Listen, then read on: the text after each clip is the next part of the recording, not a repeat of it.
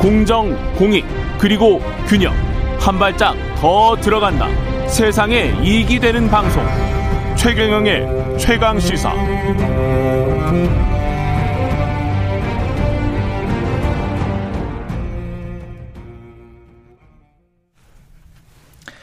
네, 이번엔 더불어민주당으로 가보겠습니다. 다가오는 지방선거 필승 전략 민주당은 어떻게 준비하고 있을까요? 김남국 의원 전화로 연결돼 있습니다. 안녕하세요. 네, 안녕하세요. 살고 싶은 도시 생생도시 안산 단원을 김남국입니다. 네. 안산 단원을 예, 김남국 네. 의원님. 지난 대선 결과 아 이후에 지금 처음이죠. 네, 예. 선거 기간에는 제가 선거 운동에 집중하려고 그렇죠. 모든 방송과 유튜브 이런 것들을 출연을 안 하고 선거에만 집중하다 보니까 네. 오랜만에 출연하는 것 같습니다. 그렇죠. 지금 그래서 대선 결과 이제 패배랄지 이런 것들은 다 정리가 되셨을 것 같은데 어떻게 생각하십니까? 마음의 정리가 아직도 안 돼서 아직 안 됐어요. 네, 문득 문득 막 혼자서 울고 막 그러고 있습니다. 논리적인 정리는 됐을 거 아니에요, 뭔가.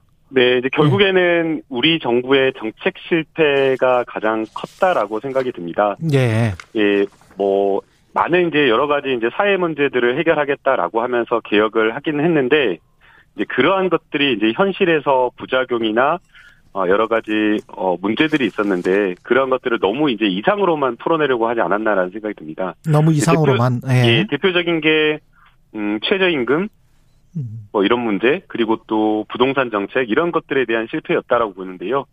어 결국에는 가고자 하는 방향이나 이런 것들은 옳았지만 시장에서의 어떤 현장에서의 어떤 문제나 이런 것들을 제대로 객관적으로 진단하고 정책을 좀 구체적이고 객관적인 정책을 폈어야 됐는데 그런 점에서 좀 많이 부족하지 않았나 이런 생각이 듭니다. 네, 대선 이후에 뭐 이재명 개딸 현상 이거는 어떻게 보세요? 어 이게 결국에는 아마 그 대선 이후에 정치인으로서는 정말 거의 처음 있는 일이 아닌가라는 음. 그런 생각이 드는데요. 활발하게 소통하는 이재명 후보의 어 반응한 그런 어떤 정치적 현상이 아닌가라는 생각이 듭니다. 네. 어 심지어는 그 수요일 날 저희가 개표를 하고 목요일 날부터 후보자가 국민과 활발하게 소통을 하셨더라고요. 그래서 음. 저한테 보낸 문자 중에는 예. 아니 이재명도 답장하는데 왜 너는 답장 안 하냐 이런 어 문자까지 받았는데 그러니까 많은 분들과 직접 소통하고 그게 뭐 그냥 유력한 정치인이나 뭐 이런 분들하고 소통하는 것이 아니라 그냥 일반 국민들과 직접 문자로 텔레그램으로 트위터로 이렇게 소통하는 그 부지런함 그러한 것에서 아마 이재명 개딸이 나오지 않았을까 음. 그 생각이 듭니다. 근데 그럼에도 불구하고 대선 구도만 놓고 보면 지금 지방선거는 게다가 이제 집권 여당이 되고 난 다음에 5월 1일 취임한 다음에 이제 열리게 된단 말이죠. 5월 10일 취임한 다음에. 그래서 네. 상당히 이제 불리할 것 같아요. 민주당한테는. 어떻게 보세요? 어, 굉장히 어렵다라고 생각을 하고 있습니다. 사실 네. 이제 뭐 새 정부가 출범하면 굉장히 조금 여러 가지 음 어, 좋은 정책들 그리고 새 정부가 달라지는 어떤 그런 모습들을 보이면 또 아무래도 허니문 기간이 있어서 언론에서는 또 좋은 쪽으로 써주고 그리고 또 모든 어떤 언론의 주목이나 이런 이슈를 그렇겠죠. 새 정부가 가져가는 네. 어떤 그런 상황이기 때문에 쉽지는 않을 거라고 생각이 듭니다.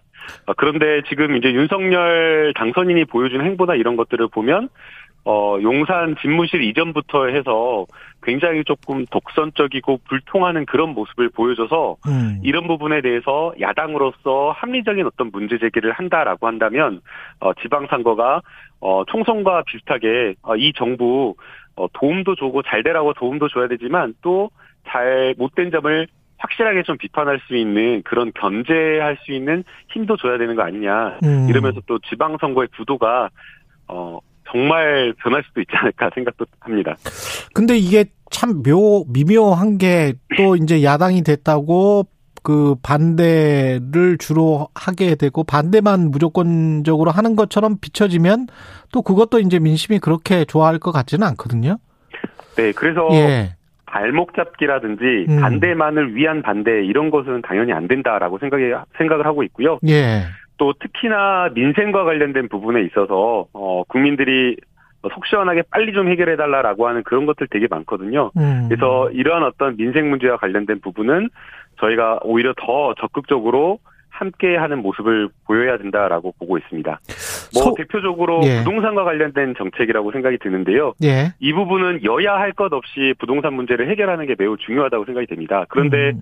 보게 되면 어 야당에서 생각하는 것, 여당에서 생각하는 것, 이 가치가 좀 달라서 예. 구체적인 어떤 정책 방향이 다르니까 이런 것도 그러면 여야 간에 공동의 위원회를 만들어 가지고 음. 국회에서 한번 어쨌든 법률안으로 통과시켜야 되니까 예. 공동의 정개특위 같은 이런 공동의 위원회를 만들어서 함께 정책 수단을 만들고 개발해 보자 이런 것들도 제안하면서 민생 문제에는 더 적극적으로 어, 할 생각입니다.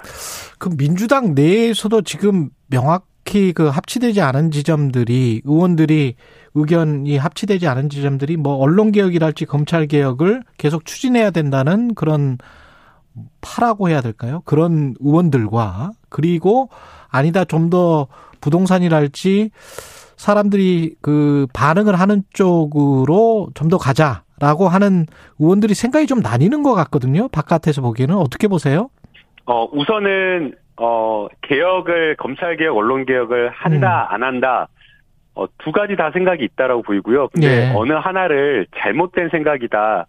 나쁜 생각이다라고 하면서 배척하거나 이렇게 음. 공격하는 것은 바람직하지 않다라고 생각이 됩니다. 네. 다 합리적이고 논리적인 어떤 근거가 있이 말하는 것이기 때문에 음. 이것을 함께 좀 토론하면서 어, 의사를 모아가는 게 중요하다 보이고요. 어, 저는 검찰 개혁과 언론 개혁을 강력하게 빠르게 해야 된다라는 입장인데요. 음.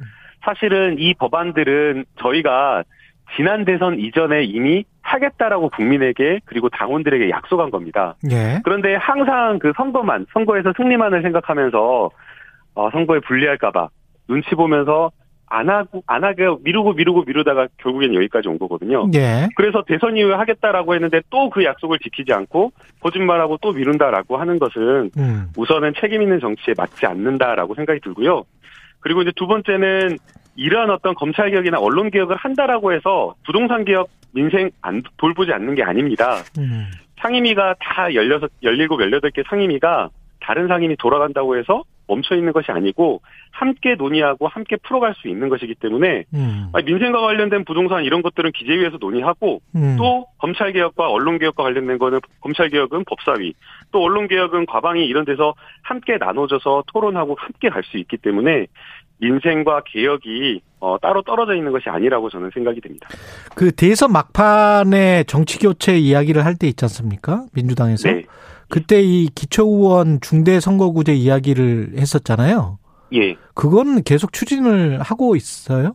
민주당? 네, 저희가 민주당에서 강력하게 지금 추진을 하고 있고요. 예. 오늘 이것을 또 촉구하기 위한 음. 어 기자회견을 11시에 또 가지려고 합니다. 예. 어, 이 부분에 있어서는 그 저희가 거대 양당이 서로 음. 그냥 어, 서로 잘못한 것만 이렇게 깎아내리면서 이득을 보는 어떤 그런 정치를 좀 지향하고 어, 다양한 어떤 사회의 가치를 담아낼 수 있는 그런 어떤 정당 구조를 만들어야 된다고 생각을 합니다.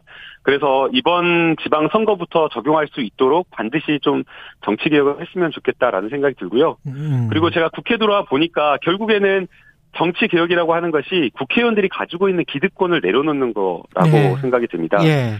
그래서 어 이게 뭐 정치 개혁한다라고 하면서 지방의원들만 이렇게 하는데 지방의원들만 정치 개혁할 것이 아니라 정개특위에서 뭐 총선을 앞두고 충분한 시간이 있으니까 국회의원들이 가지고 있는 여러 가지 특권과 기득권도 내려놓을 수 있는 정치 개혁도 함께 저는 해야 된다라고 봅니다. 유튜브에서 롤 인생님도 비슷한 말씀이신데 민주당은 180석 가지고 개혁 안 하고 뭐 한 건지 모르겠습니다. 이런 말씀 하셨고요. 그 현안과 관련해서는 지금 한덕수 전 총리를 지명을 했지 않습니까? 초대 국무총리로 예. 새 정부 어떻게 보고 있습니까?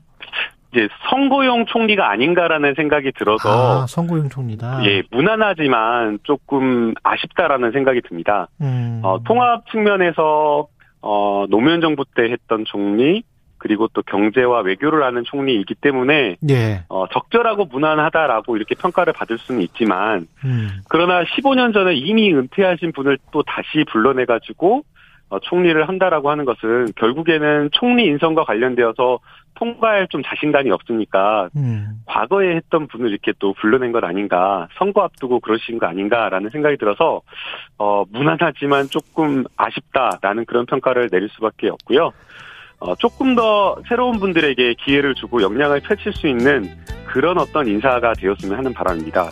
네. 어, 특히 이제 청와대와 관련되어서 많은 분들이 이제 청와대로 가려고 할 건데요. 네. 그 청와대로 가려고 할 때 이명박 박근혜 정부에서 일했던 사람들이 다시 가서 그때 청와대에 근무했던 사람들이 다시 가서 일하는 그런 구조가 아니라 알겠습니다. 좀 여기까지. 30대 40대 이런 청년들이 새롭게 좀 들어갔으면 예, 좋겠습니다. 지금까지 더불어민주당 김남국 의원이었습니다.